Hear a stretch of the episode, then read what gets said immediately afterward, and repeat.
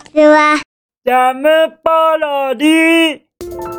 皆さんこんにちは、ジンコです。えー、なんか久々登場な感じが一人で勝手にしています。えー、なんででしょうね。とりあえずですね、えー今まで何を喋ったか本気で全く覚えていなかったりして、うん、いや、いい加減にやってるわけじゃないんですよ。なんかもう記憶がですね、とどめられない。えー老化なんでしょうかね。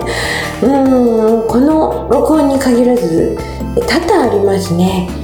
あの、正直、仕事のなんか、データとかでもね、えー、これ誰書いたの？って言ったら自分だったりとか、うん、もうここまで来るとちょっとですね、誰が一体仕事してるんだみたいな感じで、うん、怖い。そんな感じで始まります。えー、よろしくお願いします。うん、最近ちょっと歌子の部屋がですね停滞気味と思っている方もいるかなと。えこれ YouTube の動画の方ですね。でも特にですねなんか歌子さんと仲違いをしたとかもう飽きちゃったとかそういうことでは決してなくてですね。ちょっとこれは単純に私の方の別の仕事の理由でなかなかあの歌子さんの撮影をするための時間が歌子さんと合わないというだけで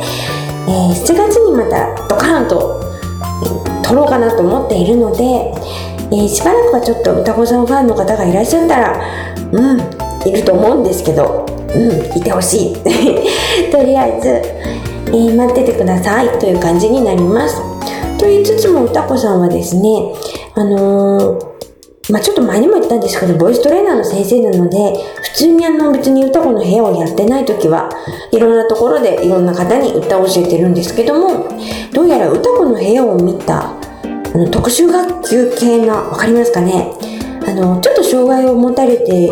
たり、そういう学校の中のクラスの方の先生とかにえっと利用していただいているようでその歌子の部屋を生授業をしてほしいということでこの間とある小学校に行ってきたそうです。んなんかちょっと感動ですね。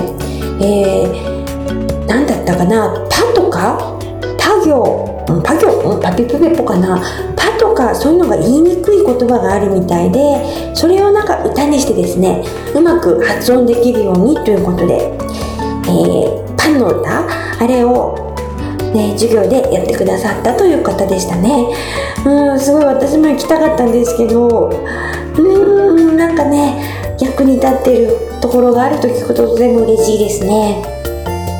うん、なんか今違う話をしようとしていたんですが、とりあえず今この流れで、えー、っと、今の、えーとりあえず仮で特殊学級って言っていいのかな？私の小学校の頃はそういう呼び名だったんですけどもちょっと今はもう違うかもしれません。すみません呼び方が違った場合申し訳ありません、え私実はですね何でしょう？小学校？2年生から？6年生まで？ずっとそこのですねなんて言うんでしょうね。お姉さん係みたいのがありまして、えっとそこの子供たちそのクラスの子供たちと一緒に遊ぶという役割が、えークラスに1人あるんですけどもなぜか先生にそれをやってくれと言われて私もしかも大好きでずっとやってたんですね。なのですごく親近感があります。何をするのかというと休み時間遊びに行って一緒に遊ぶ。本当トランポリンとかですね。滑り台とかめちゃめちゃ実は一緒に遊ぶの本気で楽しいんです。でなおかつ、まあ、遊びながらもちょっとこう危険がないかも見つつ、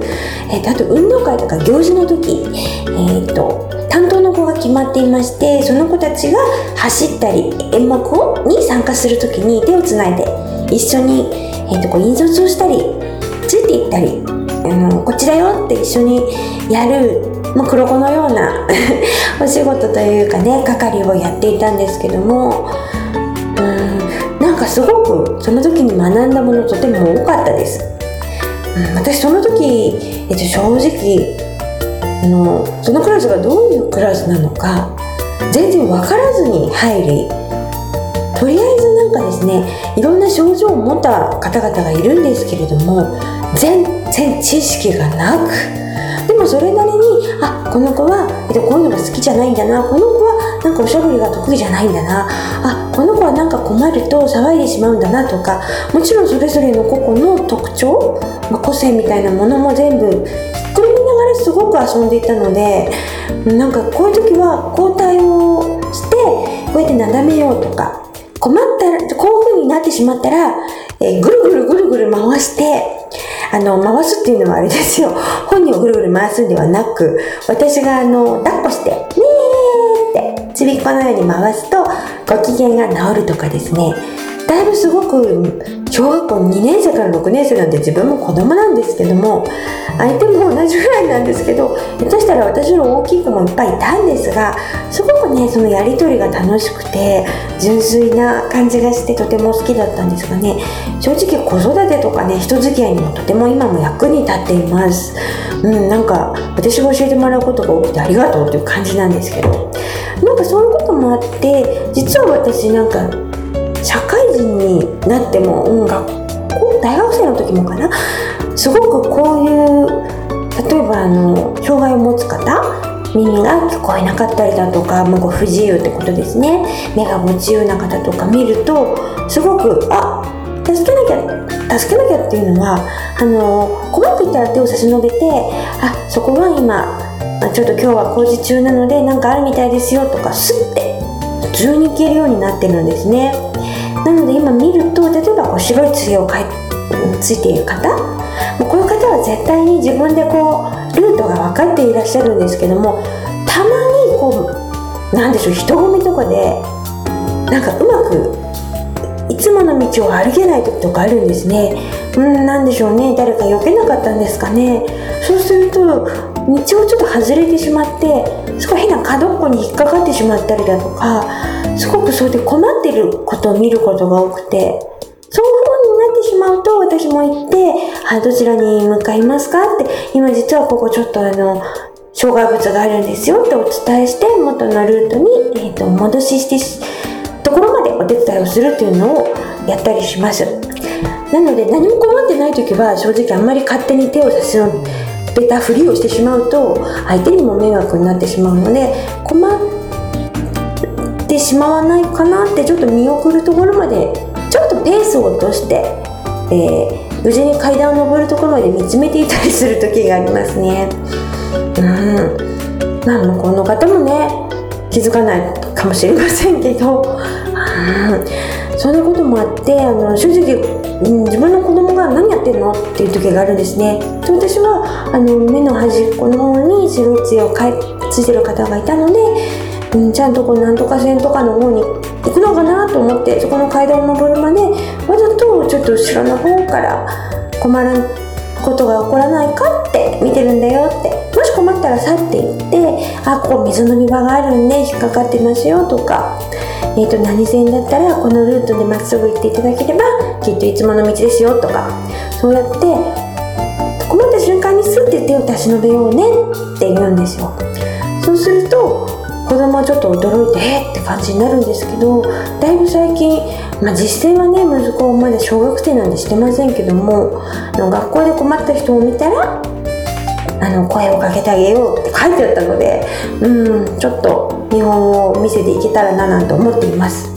まあ、見本って言ってもね正直私あの本当に困ている時にこれも10年ぐらい前なんですけどどこどこ線に乗りますと池袋で言われて池袋ってとても人が多くないですか？しかも東武線とか西武線とかなんかいっぱいいっぱい駅が広い。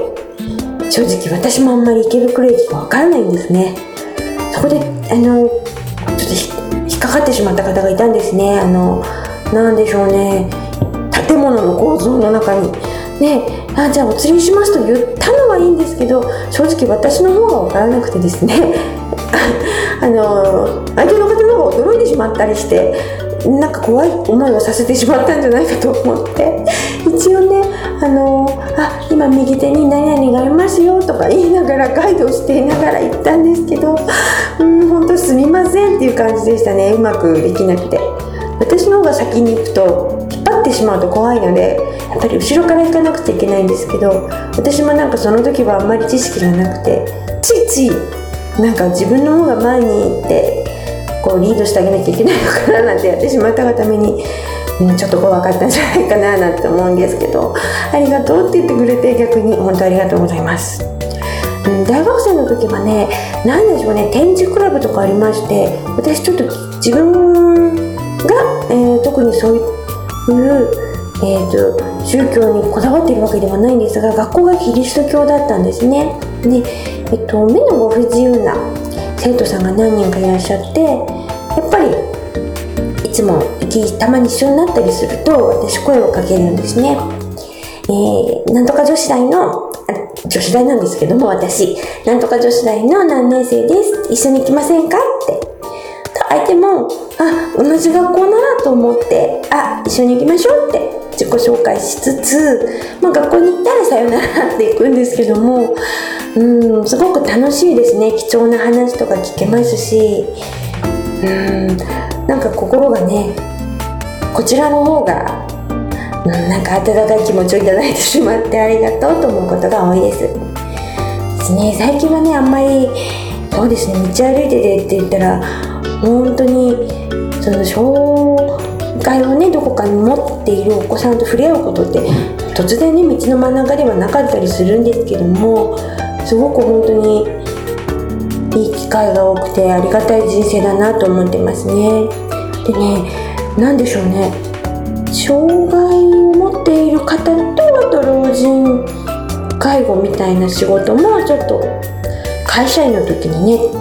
突然希望をしていたわけじゃないのに後半そういう部署に移動したことがありましてあ逆になんかおなんか私役に立つじゃんなんて思ったらなんかすごい私そういう施設に行ったら大人の方がねたくさんそういうところに入所されてたりするんですけどすごいね話がしやすいって言って人気者になっちゃったことがありましてねなんか行くたんびに「あ来たね!」みたいな感じでなんかすごいねすごい和気あいあいとしました正直。うんなんでしょうね私にはあまりなんかこうどう対応したらいいんだろうみたいなことがなく普通にむしろ当然みたいな感じでいけるからなんでしょうけど同じ仕事場にもやっぱりこう麻痺が残ってて手とか足とかが片方あまり動かない方がいたんですけど電話とかもねそういうグッズがいっぱい出てるのでうまくこう利用できるうまくねいろいろできるんですけど車椅子とかもスッてこう出したりとかうんなんかねそういう仕事に興味があってもそういう仕事に向いてるかとか言ったらまた別なんでしょうけどすごく普通に接することが今でもできるので、うん、なんか役に立つとねすごく嬉しいですね。あの余計なお世話ということではなくて、まあ、その子供たちのね役ですね。えっと、きっと大きくなってね子供たち自立していくので何かしら言葉であったりやっぱり人付き合いであったりね必ず出てくると思うんですよ。そんな時に何かやつに逆にその子の役に立つことが今子供のうちにお手伝いできたらっていうのはまあ歌子さん経由なんですけどね。すごく素敵だなと思ってありがたいと思ってます。うん歌子さんありがとうという感じですね。うん。あれなんか前にも似たようななんか滑舌の話をしたことがあるんですけど、うん、とてもなんかね普通にできる自分ができることでも滑舌とかね、えー私もそんなに良くないですけどもすごく困ってる場所にとってはすごく役に立つことなんだなと思うとなんか感慨深いですねその「あいうえお」とかの歌とか滑舌の歌とかもね。うん。はいなんかちょっとしどろ模様になってしまいましたね。久々だからです。えー、滑舌といえばどうでもいいんですけどこの間えー、やっぱり私滑舌悪いのかなと思ったのがあの勝田さんから連絡があったら松井に連絡ください。あ今名字言っちゃった。って言ったんですけどうーんなんでしょうスピーカー越しのお願いをしたせいですかねで勝田さんってね、町井さんですねって言われた時にいや私微妙にどこか悪いのかなと思ってしまったのでえはっきり喋るように頑張りたいと思います はいそれではまた、えー聞いてくださってありがとうございましたまたジャムポロリ。バイバーイ。